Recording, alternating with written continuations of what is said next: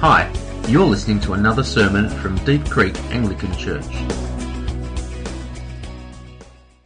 Good morning, everyone. For those of you who haven't met me, my name's Phil. I'm the husband of Megan, who you saw before. the title of the sermon today, A Win Win Situation. And a win win situation is when there are two parties that benefit. Yesterday, we saw a great example of a win lose situation. Not just a win lose, but a terribly lose. You can kind of imagine a grand final that could be almost a win win situation when um, it's a really good match, like a really close match, and everyone can feel kind of proud that their team worked hard and did their best. But uh, sadly, no, not yesterday. That was just, uh, yeah, a terribly lose situation. If you've been following along in our series uh, on the letter to the Corinthians, you'll know that the Apostle Paul wrote this letter, and he had spent some time in the city of Corinth and founded a church there. After about a year and a half, he moved on, and some problems started to arise in the church after that. So he wrote this letter to address those problems and um, the issues that he'd heard about, and he'd also to answer some questions that the church had specifically written to him about. And the issues and problems they were having really revolved around how do we live in this world now that we're followers of Jesus Christ? They'd heard the gospel and they'd received the Holy Spirit, and it had radically changed their hearts and their view of the world. But what did that mean for their day to day lives, for how they interacted with their culture and um, their previous kind of habits and practices? In a way, they thought they had found a win win situation. They'd been saved, they were set free, they had this great new life in Jesus, and they also thought that they could do whatever they wanted without having to worry. They felt like it was a real win win. But it's not really a win win if it's two wins for you. It's a win win when there's two parties that benefit, and that was not happening. Their win win, the way they were living their lives, was negatively affecting others. So Paul had a different win-win scenario in mind as he addresses uh, this issue of how they should live as Christians. The Corinthians knew that in Christ they'd been set free from the Jewish laws and the traditions. They were set free from the superstitions and expectations of their culture. And they seemed to think they could do pretty much whatever they wanted and it would all be fine because of God's amazing grace. And of course, Paul responded to them and said, Yes, we have been set free from all these things, but it's not a free for all now. What we do with our bodies and what we do with our lives still really matters because of the gospel. The thing that set them free in the first place, the gospel, was now meant to be the guiding principle on how they use their freedom going forward. Now, we've heard in the previous weeks about how the gospel changes our views on things. Um, it changes our views on leaders in the church, on division and disagreements. Uh, we've heard how it changes our view on sex. And last week, Ben spoke how it changes our view on food and drink, particularly in relation to idols. So, in this chapter, when Paul starts talking about his apostleship and whether people should give him money or not for his ministry work, it may seem like a bit of a departure from this ongoing theme. But I want to say today that it's not actually a departure. He's actually continuing right along with that very same theme and is really using himself and his life as an example of that. But in order for this example to make sense to the people at Corinth, he really needs to first establish the fact that he is an apostle and then show how his life and the practices and decisions that he makes are drastically different because of the gospel. Because Paul did have people who had set themselves up against him. He had haters. There were people who didn't believe that he was an apostle. Now, there are different definitions, but in this context, an apostle is someone who has seen and spoken to the risen Lord Jesus after his death and received a mission. So Paul was different to the other apostles. He wasn't one of the original 12. But Jesus had appeared to him in a special way on the road to Damascus and given him the mission of preaching the gospel to non Jewish people. But because he wasn't one of the original 12, some people tried to convince the church at Corinth that he wasn't an apostle at all. So that's why at the start of this chapter, he focuses on defending his apostleship. The fact that he founded the Corinthian church uh, should have been enough evidence on its own for them because that's the, the resolution of his ministry. And it says in verse 2 You are the seal of my apostleship. Even though I may not be an apostle to others, surely I am to you. The seal on a letter is the thing that proves its authenticity. You know, if you watch those old fashioned shows with the wax seal and the stamp in it, that's what proves um, the authenticity of the letter. So he spends a little bit of time talking about that and defending his apostleship. And then he moves on to showing from many different perspectives why ministers and apostles and people who do gospel work should be paid from that work. He does this with a lot of different arguments from the Old Testament, from natural principles like not muzzling the ox while it treads out the grain. Uh, he, he references the teaching of Jesus, and he makes a very compelling argument that it's right and good for ministers to be paid. He doesn't mention anything about the husband of ministers doing guest sermons, though. So I guess that means I'm doing this for free. Is that right? Not even like a bottle of wine or a box of chocolates or something? No? Okay. Fair enough. But after putting all this effort into proving that he was an apostle, and that apostles and ministers should be paid. He then says that he personally hasn't and won't want, won't accept any money for his gospel work. He gets quite dramatic about it. He says, I would rather die than take money. And it's clear from what he says that other apostles had received payments, gifts from churches in support. But for him, he would rather never be paid than to put any obstacle in the way of the gospel being preached. In verse 12, it says, We put up with anything rather than hinder the gospel of Christ. And the word he uses here and is translated hinder is only used one time in the Bible, and it has this meaning of a road that's been damaged or cut up to make it difficult for traffic to pass along it. He wants the gospel to have a really smooth path as it goes out to the people that he ministers to. Nothing to derail it or delay it or cause it to not get where it needs to be. And Paul wasn't trying to set a precedent here. He wasn't trying to say that this is what all ministers should do. In fact, it's quite the opposite. You can see how hard he worked, so many different levels of um, argument to, um, to set up this idea. It's a very clear directive that ministers should be paid. So he's not trying to say everyone should be like him and, and not take any money. But it was because of his special position and circumstances and his ministry as a missionary that he didn't want to take any chances with the idea of money causing trouble for the advancement of the gospel. So you can see that this kind of similar theme that we've talked about in previous chapters is uh, continuing here and it's starting to come out in this example of Paul's life. He's starting to realize that he's not, we're starting to realize he's not changing topics, but moving into a really strong personal example of that theme whilst at the same time making sure to reinforce that it is just a personal example uh, and not a precedent for all ministers to follow. In Paul's day, there were people who went around like buskers almost, preaching about religion. They would speak on the street and people would give them money, or they would get paid to come to people's houses and gatherings to speak. And Paul's not speaking about the gospel to make money, to make a living. He's speaking about the gospel because it's the most important truth to him. He says uh, that he is compelled to speak the gospel. I think it's very relevant to stop and to think about the effect of money and the gospel, as there is plenty of uh, talk in our society about money and religion, and it can turn people away from the church. Things do get difficult and complicated when money is involved. It would certainly be um, a lot less stressful if uh, churches didn't even have to think about money at all. But from the outside, some people see the idea of tithing, for example, very negatively. They think that churches pressure people into giving. Uh, they have a perception that churches are rich and greedy. Uh, most churches aren't very rich, but some might be.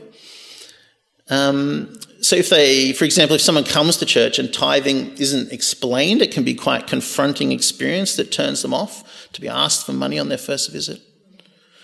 There are also churches who put a lot of emphasis on giving to the church, and this can seem at odds with what people know of Jesus uh, and can be perceived as hypocritical. There's um, example if the pastor of a megachurch is paid a super high salary, whilst at the same time um, asking poorer congregation members to give more and more. People outside the church don't really understand how to reconcile that with what they know of Jesus and his love for the poor. At the moment, the church's tax free status is being attacked by certain political parties, and we're a not for profit organisation. Along with other not for profits, we could say we have the right to be tax free, but is it worth these things if it hinders the gospel and gives people an opportunity to portray the church in a bad light? These are things we need to think about. I'm not giving you my opinion on them, just saying it's something we need to think about in light of the gospel. There are issues around money in the church, and we need to approach them with an attitude of humility and think about what we can do to change for the sake of the gospel. Sometimes Christians can be very good at getting defensive. We might say it's our right to defend our ways and make sure people don't say things about us. It's our right to say what we think about what's happening in society. Um, but as we do that, I'm not saying we shouldn't, but as we do that, I'd encourage us to consider are we really prioritizing the gospel in the way we speak and in our actions? Does being defensive and demanding our rights hinder the gospel? And this is exactly what Paul's talking about. It's hard to give up your rights, but we need to understand how that relates to the gospel. And for me, this is what the letter of 1 Corinthians is all about. It's about looking at every problem and every part of life through the perspective of the gospel. Is it for the sake of the gospel? And that's because the gospel is of paramount importance. The gospel is not just something that brings you to Christ at the start of your Christian journey, it's something that continues to shape every part of your entire life and even your death. We don't graduate from the gospel, it continues to be the linchpin that holds everything together in our faith. We need to keep hearing the gospel as well and sharing about the difference it makes in people's lives, because that's what helps to strengthen our faith and encourage us. If you're uh, new to this whole church thing and you're wondering what the gospel is, uh, I want to take a minute to kind of talk through it because the way our culture is headed, I think it's becoming even harder to communicate the gospel and harder for people to understand its importance and relevance to them in modern society. The gospel is the story of the one true God's never ending, never failing, enduring love for his people.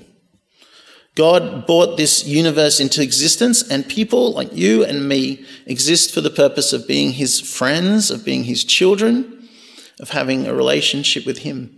We're created in his image, and we are a reflection of him. We're valued and loved by him with no exceptions at all. But as humans, we often become misled into thinking that I, as an individual, am at the center of the universe, that my needs and wants, my freedoms, my rights are the most important thing. And the context in which we understand the universe, which you could say is our worldview, starts to flip from being a God centric view to being a me centric view. And inevitably, that turns us away from God and our relationship with Him to focusing on ourselves and what we want. Not only does this hurt God and damage our relationship with Him, but in doing this, we inevitably hurt other people. And out of that, we are hurt ourselves as well. For me, this is one way you can think about the idea behind that often misunderstood word sin. Sin is not doing something naughty but fun, like eating ice cream covered in chocolate. Although those new Cadbury Dairy Milk ice creams do look devilishly good. I'm just thinking about them. It's going to be distracting. You'll know you like them. I thought it was a great tagline. Anyway, sorry. Uh, sin is turning away from God and putting yourself on the throne at the center of the universe. And then humans, we don't like to feel bad. We don't like to feel guilt. We don't like to feel shame. So we find ways of distracting ourselves or of justifying it. And we become entangled in this cycle of self deception and self centeredness. We become deceived. We have that inside out worldview. The Bible talks about this as being slaves to sin. We're selfish and we hurt others. We don't want to feel bad about it, so we justify it or pretend it didn't happen, and the cycle kind of continues as we deceive ourselves. And this is what the death of Jesus Christ sets us free from. Jesus gave up his freedom and his rights and came to live as a human in a human body. He suffered, he died, and he did it for us to show us the extent he was willing to go to in his love for us. Through his death and resurrection, Jesus restores us in our relationship to God. He sets our worldview back to right, and he gives us his Holy Spirit. He frees us from those entanglements, and he sets the universe right again with God at the center. And as our relationship with God is healed, we also start to find that we heal from the way that we have hurt ourselves in the way we've acted. And our relationships with other people and the hurt we've caused them can also start to heal. And this can be a long process, but it begins when we turn to Jesus and call to Him for help. If you want to be set free from these entanglements of sin, of having yourself at the center of your universe, then don't leave church today without speaking to someone about it. There are plenty of people here who'd love to talk and pray with you. Um, you can come and speak to me after the service or Megan. Um, we'd love to speak with you and pray with you.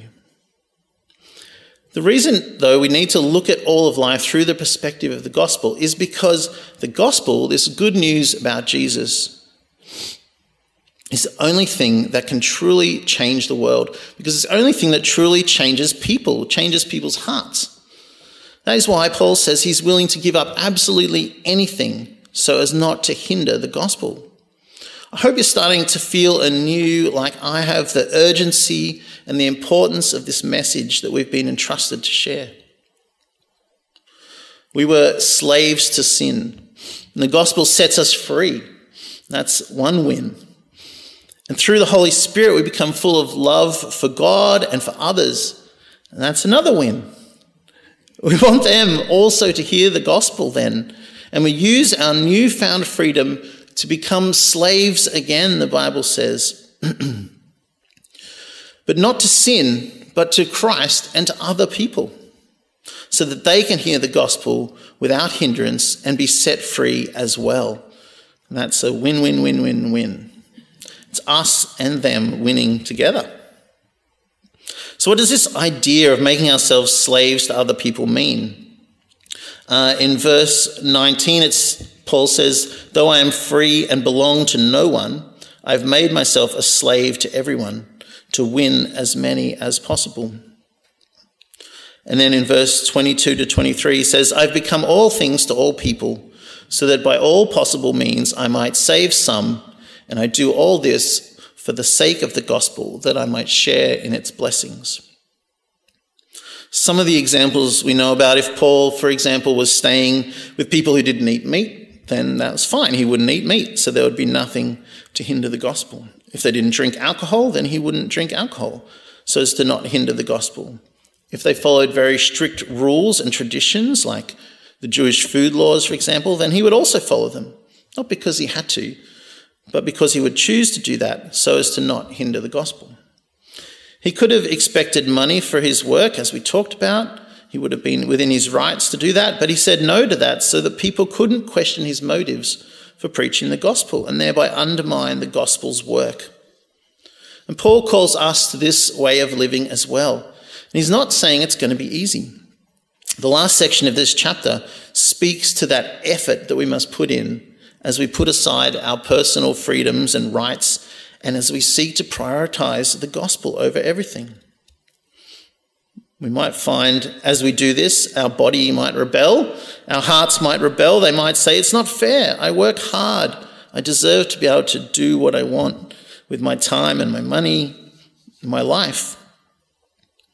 And I'm not going to try to tell you what these things might be in your life that you might need to think about. I'll leave that up to you and the Holy Spirit to work through. But if it's something that puts a stumbling block in the way of a young believer or a hindrance to the gospel going out to someone who hasn't heard it, then we must think about how we can discipline ourselves, how we can make a change in our lives for the sake of the gospel.